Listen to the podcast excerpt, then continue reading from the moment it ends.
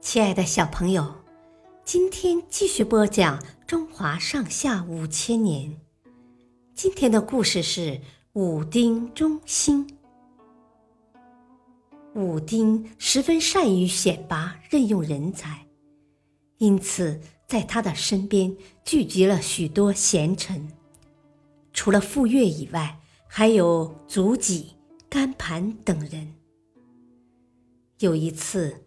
武丁正在太庙祭祀先祖成汤，一只野鸡突然飞过来，落到顶上乱叫。太庙附近有一座森林，是飞鸟栖息之地。野鸡飞来鸣叫，原本是件很正常的事，但武丁却认为这是不祥之兆，是上天对他的警示。这时，祖己进谏道：“大王不必忧虑，只要你励精图治、勤俭节约，一切不祥之兆都会烟消云散。祭祀之事，最重要的是心要端正。大王应该首先尊重自己的臣民，而不能只顾及祖先。”原来，当时武丁用来祭祀的祭品非常丰盛，近乎奢侈。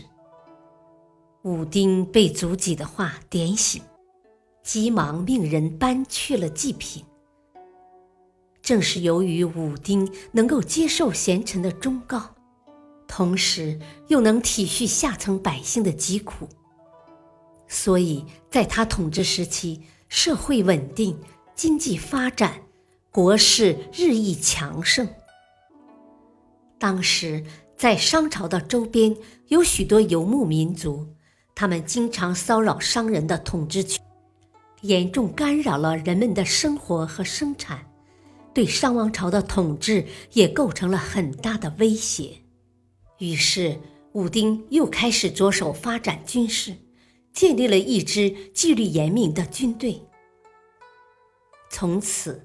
武丁发兵征服了周边部族，使百姓获得了比较安定的生活。